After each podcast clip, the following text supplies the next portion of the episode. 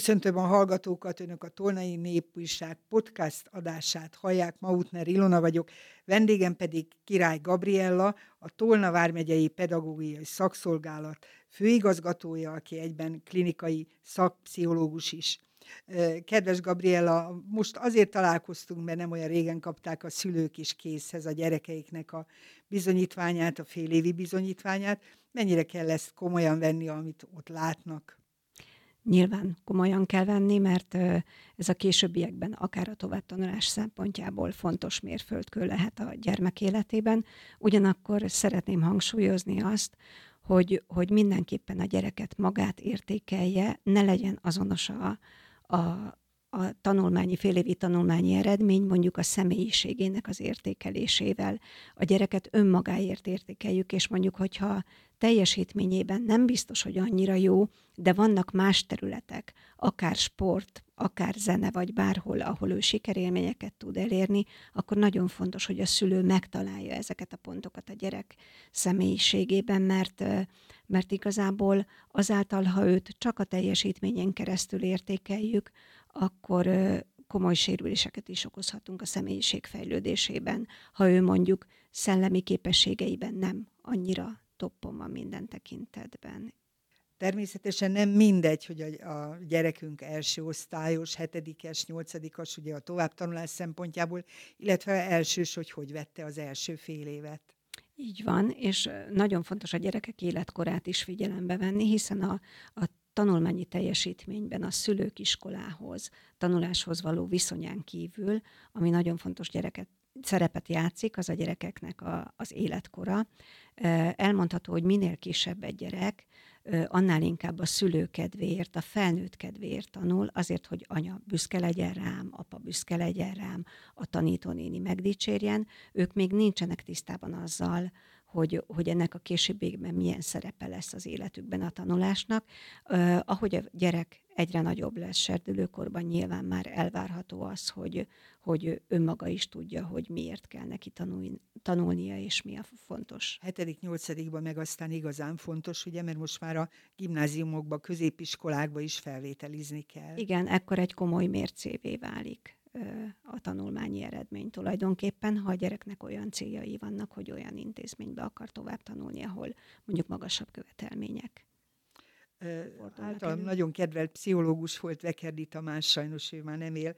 Ő mindig mondta, illetve hát gyakran mondta, amikor a szülők tanácsot kértek tőle, hogy bízzuk a gyerekre, hogy mennyit játszik, mennyit tanul.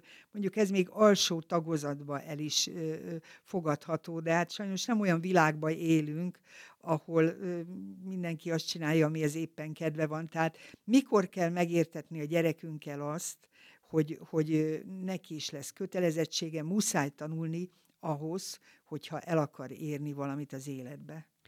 Azt hiszem, hogy ezt folyamatosan már egész kicsikortól kezdve lehet mondani, természetesen fejlődés, lélektani sajátosságok miatt nem fogja ekkor még olyan szinten megérteni, erre a későbbiekben, későbbiekben fog úgymond megérni a gyermek személyisége.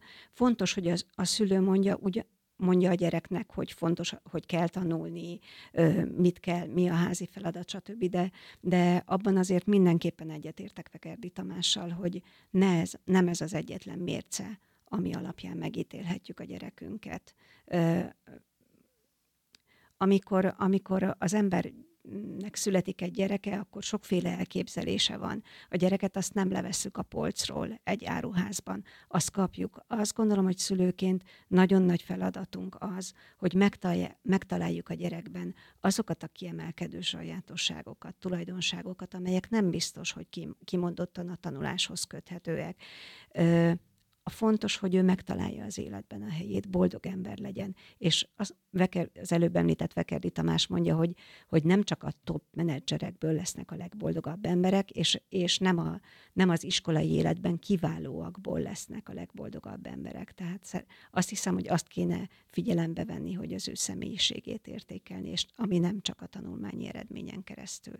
Gabika, kiváló szakember vagy, azért kérdezem is, itt forszírozom a dolgot, hogy de mit tehet akkor a szülő, amikor látja, hogy jó képességei vannak a gyerekének, már mondjuk 13-14 éves korban, de ugyanakkor lusta, és nem hozza azt a, a elvárást, amit, amit, amit a képességei predestinálnának. Tehát, hogy mit, hogy van-e valamilyen eszköz rá, hogy, hogy meggyőzzük arról, hogy, hogy neki tanulni kell. Fontos figyelembe vennünk azt, hogy, hogy az iskolai teljesítmény az nem jósolja előre az életben való beválást, és, ezt a szülőknek is tudniuk kell.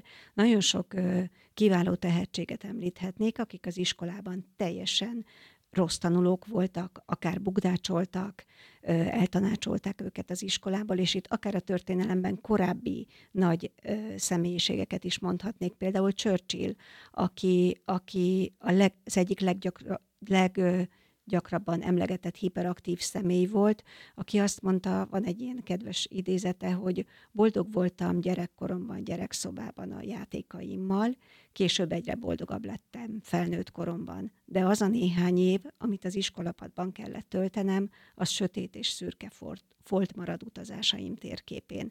Tehát ő is tanulási zavar, akár Einstein, vagy, vagy Edison ö, taníthatatlannak minősítették az ő tanítását, az édesanyja vállalta magára, ö, megkésett beszédfejlődése volt, később tanult megbeszélni, de mégis milyen, milyen feltaláló lett. Vagy, vagy akár sportolókat a mai világból, Michael Phelps ADHD-s volt, gyógyszert szedett az ADHD-ra, ADHD-jára, és, és a olimpikon lett világbajnok úszó, vagy Simon Bile világhírű tornász szintén ADHD-s volt, de akár Jim Carrey, ők, az ADHD, igen, köszönöm a kérdést, figyelem zavart jelent, tehát hiperaktivitással vagy anélkül járó figyelem hiányos állapotot jelöl tulajdonképpen.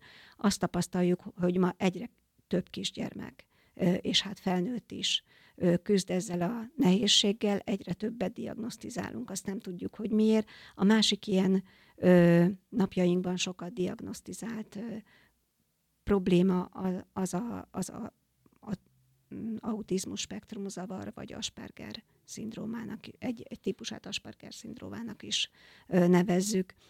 Gyarmati Éva mondja azt, hogy, hogy napjainkban az atipikus válik atipikussá. Tehát, hogy el kell fogadnunk, hogy, hogy az, a, az a régi átlagos kisgyerek, aki úgy mindenben megfelelt, akár a szülő, akár a tanítónéni elvárásainak, ezek ma már egyre ritkábbak. Tehát nagyon sokfélék a gyerekek. A szakszolgálatnál gondolom, ott találkoztok több Igen. átlagtól eltérő gyerekekről. Mindenki azt mondja, főleg a szakemberek, hogy egyre több van belőlük. Ennek mi lehet az oka? Te is említetted, hogy több ilyen... Hát nem mondanám azt, hogy beteg, mert nem beteg. Nem beteg. Átlagtól eltérő. Nyilván van egy nagyon erősen felgyorsult világunk. Az információkat a gyerekek sokkal inkább vizuálisan szerzik meg. Nagyon keveset beszélünk a gyerekekkel, leültetik a digitális cumi elé, a szülők a gyereket, hogy, hogy majd az megnyugtatja, és tulajdonképpen én azt gondolom, hogy ez a, a személyes kapcsolat hiánya a családokban, és, és, és mindenhol máshol a világban. Ez az egyik. Aztán lehetne még, még sokféleképpen megközelíteni ezt a problémát. Idegrendszer írése is más ezeknél a gyerekeknél. Egyébként Gyarmatéve azt mondja, hogy, hogy ők lesznek a jövő emberei, akik ki evolúciósan kiválasztódnak, mert hogy a mai világban egy ilyen típusú agyra van sokkal inkább szükség, vagy egy ilyen típusú idegrendszerre. Tehát főleg a környezet az, ami megváltoztatja. Igen, valószínű. Gondolom, az is sokat számít, ugye, hogy, hogy annyira fejlett a világunk, hogy ma már a terhességek alatt az anyák is annyi vitamint, meg mindenfélét szednek, tehát magyarul a vetélés, ami, ami volt olyan szakorvos, aki azt mondta, hogy az nem, nem rossz. Tehát az, a, az az embrió, amelyik el akar ö, esetleg menni, mert nem elég érett ahhoz, hogy, hogy megszülessen, az nem baj, hogyha elengedjük. A természetes kiválasztódás, a természetes Most szelekció eredménye. Megváltoztattuk azzal, hogy beleavatkoztunk. Így van. A dolgokba. Na, visszatérve a hétköznapi életbe, február 26-áig lehet beadni a továbbtanulási igényeket, jelentkezési lapokat szakiskolákba. több tanár, szakiskola vezetője azt mondta, hogy a szülők fejébe kellene egy kicsit rendet tenni, mert az a probléma, hogy a gyerekek többsége 14-15 évesen, tehát nyilván a szülő fog dönteni helyette ebbe a korba még, inkább gimnáziumba, meg szakközépiskolába menne, még akkor is, hogyha esetleg látja a szülő, hogy az ő gyereke közepes tanuló, és annál jobb nem igazán lesz. Mert, mert hogy a szakiskola, szakmát tanulni, az ciki, pedig az életben milyen nehéz vízvezeték szerelőt, vagy villanyszerelőt, vagy festék, festőmázolót, szobafestőt találni. Tehát, hogy mi lehet ennek az oka? Talán az, hogy egy nagyon teljesítménycentrikus világban élünk, de, de pszichológusként azt szeretném hangsúlyozni, hogy, hogy a gyerek személyiségére appellálni, a pozitívumokat megtalálni benne, és nem csak a tanulás az egyetlen pozitívum, az, hogy ő boldog ember legyen, megtalálja helyét a világban, hasznos tagja legyen a társadalomnak, és az nem biztos, hogy kutató, orvos lesz belőle, nem csak az a hasznos tagja, az előbb említett szakmunkások ma rendkívül nagy hiányt jelentenek, és, és azt tudom mondani, ha a szülő számára az az érték, hogy minél több pénzt keresen, hát egy szakmunkásként ma, ma egy nagyon jó szakmunka. Így van, pontosan. Hogyha ez az érték a szülőnek, ha a tudás az érték, azt mondja egyébként Vekerdi, hogy, hogy a szülőnek sokkal inkább nem azzal kéne foglalkoznia, hogy milyen az iskolai teljesítménye a gyereknek, hanem az, hogy örömteli, minél örömtelibb legyen számára a tanulás. Tehát megtan, megtan, megtalálni azt, hogy hogyan lehet számára öröm a tanulás, amit egyébként egész életében fog a későbbiekben használni, hiszen az ismereteket tanulással szerezzük egész életünk során. De hogyan lehetne azon változtatni, hogy a szülők ezt megértsék? Bizonyára hozzátok is a szakszolgálathoz mennek szülők, és, és lehet-e, látod-e azt a reményt, hogy lehet-e változtatni az addigi hozzáállásukon?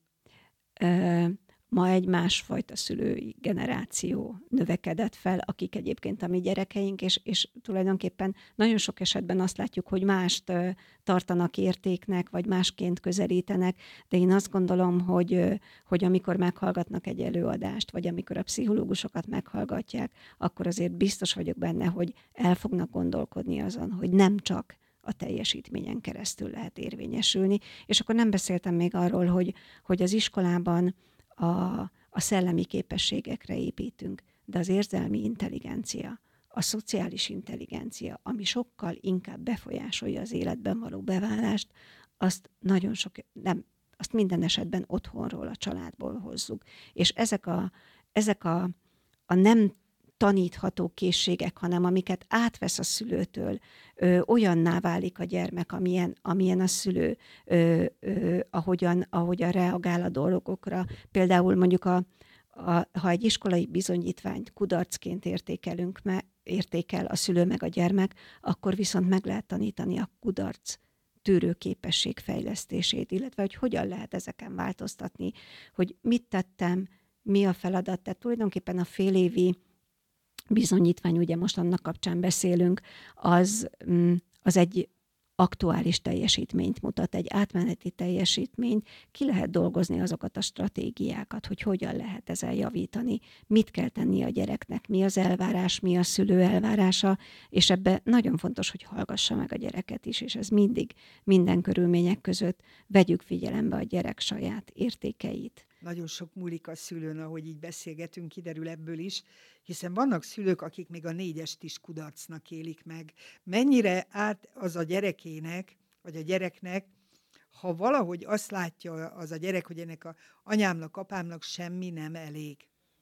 Ez biztos, hogy, hogy árt. Nagyon fontos lenne, hogy a szülők a gyerek képességeihez mérten várjanak el tőlük teljesítményt, és az önmagához viszonyított, viszonyított fejlődését értékeljék, nem az átlaghoz, nem a másikhoz, önmagához. Ha az a gyerek többet tett bele abba a hármasba, mint mondjuk a, a négyesbe, a négyes tanuló, vagy az ötösbe, az ötös tanuló, akkor értékeljük az igyekezetét, és azt, amit ő, ő, ő beletett ebbe a, az egész történetbe az jellemző, gondolom ti is tapasztaljátok, hogy óvodáskor után első osztály választása, iskola választása előtt a szülő mindig nagyon alapos körbenéz, hogy melyik iskolába lenne jó beérni a gyerekét. Hogy milyen szempontokat érdemes a szülőnek mérlegelni akkor, amikor egyik vagy másik iskola mellett dönt. Gondolok itt arra, hogy most érdeklődjön arról, hogy milyen lesz az első osztályos tanítónéni, vagy inkább azt tartsa szem előtt, hogy mennyire van közel az iskola, vagy inkább azt, hogy, hogy, hogy milyen technikai felszerelése van, tehát hogy mennyire modern, mennyire követi a, a legfontosabb információkat az iskola. Tehát milyen tanácsot tudnátok adni, ha valaki ilyennel fordulna hozzátok? Bízzon a szülő abban az iskolában és abban a pedagógusban, akihez a gyerekét íratja, tehát mindenképpen a bizalom a legfontosabb, és itt nagyon fontos, visszautalnék arra, amit mondtál, hogy ez valóban a szülő döntése, és nem a gyerek döntése, hogy melyik iskolába akarok menni. Sokszor a szülők ezt a felelősséget már egész kicsi korban hajlamosak átadni a gyereknek, de a gyerek nem érett arra, hogy ő megválassza általános iskolában általános iskolás korban az ő intézményét. Persze az is fontos, hogy a gyerek jól érezze magát, de ez alapvetően megint csak azt tudom mondani, hogy a szülőtől függ. Ha bízik a szülő az iskolában, bízik a pedagógusban, akkor nagyon sok esetben a gyerek is ugyanezt fogja követni, ugyanezt a kis gyerek legfeljebb annyiba tudja ezt befolyásolni, hogy a kis barátnője oda megy, akkor ő is abba az iskolába akar menni. A Igen, viszont a gyerekek mondják, nagyon rugalmasak, és nagyon hamar találnak új barátokat, hogyha, hogyha egy, más, egy olyan intézménybe kerül, ahol. A szülők többsége azért nem nagyon ismeri a, a leendő osztályfőnököt, vagy, vagy első osztályos tanítónénit, tehát nyilván egy, egy ilyen furcsa helyzetben van, amikor iskolát választ. Hát igen, de lehet tudatos a szülő ebben a tekintetben. Nagyon sokszor vannak nyílt napok, érdeklődhet, elmehet ezekre, és egyébként az iskolai teljesítményt a legújabb kutatások szerint az is befolyásolja, hogy a szülőre mennyi, hogy a szülő mennyire vonódik be ezekbe a választásokba, mennyire tartja fontosnak, és mennyire néz például utána, hogy, hogy, hogy mi az, ami a gyerek érdeklődése szempontjából megfelelő, és mi az, amit az iskola nyújt és kínál. A szakkörökre nem is beszélve, hogy néha hallani a szülőktől, hogy elképesztő mennyiségű helyre iratja be a gyerekét, tehát külön órákra, német órára, akkor menjen karatézni, menjen úszni, menjen táncolni, mert itt Szexát környékén ez is nagyon népszerű a népi tánc, tehát szegény kisgyerek majd szétesik, mire hazamehet. Így van, tehát fontos lenne, hogy az, ami az érdeklődésének megfelelő, és ami, ami nem teher a számára. Tehát ne, azt gondol, ne az alapján válaszol a szülő, hogy én mit gondolok, hogy mi lesz a gyerekemnek jó, hanem a gyerekem mit szeret és miben van leli örömét. Így van. Mennyire tartod jó eszköznek azt a módszert, hogy különböző jutalmazásokkal próbálja a szülő rávenni a gyermekét arra, hogy bevonódjon ő a háztartási munkába, vagy, vagy segítsen neki kertészkedni. Tehát bármit, ami, ami mondjuk, vagy akár a tanulással is, hogy na, hogyha hozol egy jó jegyet, akkor megveszem neked a nem tudom mit, ami, ami után éppen áhítozik. Fontos a jutalmazás, de nem minden áron, és, és csak azokért a dolgok, azoknak a dolgoknak az esetében, amiért a gyerek erőfeszítést tett ami magától elvárható és magától értetődő, azt gondolom, hogy ott nem feltétlenül szükséges minden áron mindig jutalmazni. Ahol mögötte van a gyerek erőfeszítése, a gyerek akarása, a gyerek motivációja, ott érdemes. Nem rontjuk el vele, nem. néha kap jutalmat. Gabika, szerintem az átlagember keveset tud a szakszolgálatnak a munkájáról. Mivel foglalkoztok? Hányan dolgoznak ott? Tehát milyen problémákkal mehetnek oda a szülők, vagy esetleg talán a gyerekek is, ha mm. nagyobbak? Hát megyei szinten egy olyan 110-120 fő kollégával dolgozunk. Amit tudni érdemes az az, hogy minden járásban van pedagógiai szakszolgálat, és ha a szülőnek kérdése, problémája van, akkor a járási pedagógiai szakszolgálathoz kell első körben ö, fordulnia, ahol elmondja a problémáját, és a bejelentkezés során ö, segítséget kapnak, időpontot kap, megmondják, hogy mikor, kihez, hova fordulhat, milyen jellegű problémával a gyermekével. Tehát pszichológusok is várják. Pszichológusok, gyógypedagógusok, logopédusok. Igen. Ö, Tehát ha beszédfejlődésével van a gyereknek probléma, vagy magatartásbeli probléma van, a szülő is kérheti, vagy esetleg az iskola is kérheti? A szülő is kérheti, csak a szülő kérheti, az is, tehát az iskola javasolhatja, de a szülő mindenképpen kell hozzá, tehát szülő nélkül nem vizsgáljuk a gyereket. Ami kötelező, az a három és öt éves kori logopédiai szűrés, ami az óvodákban ö, már megvalósul, minden óvodában, ö, és ö, az iskola meg az óvoda egyéb problémák esetén kérheti a szülőn keresztül a pedagógiai szakszolgálat. Javasolja, hogy Javasolja, igen. A... Igen, és akkor kérni is szoktunk pedagógiai jellemzést, hogy lássuk, hogy az iskolában mi a probléma, és meghallgatjuk természetesen a szülőt, a kisgyereket, hogy az ő oldalán. Segíteni is tudnak? Így van, terápiás szolgáltatásokat is tudnak nyújtani, attól függően, hogy hol van probléma. Ha beilleszkedési, magatartási nehézségek vannak, akkor jellemzően pszichológus foglalkozik a gyermekkel. Ha valamilyen ö, fejlesztés szükséges, akkor gyógypedagógus, illetve beszéd problémák esetén a logopédusok azok, akik elsődlegesen foglalkoznak a gyerekekkel. És ezért nem kell fizetni. Ezért természetesen nem kell fizetni. Ez egy ez jó dolog. Így van. Én köszönöm szépen a beszélgetést. Kedves Köszönöm. hallgatók, önök Király Gabriellát hallották, aki a Tolnavár megyei pedagógiai szakszolgálat főigazgatója.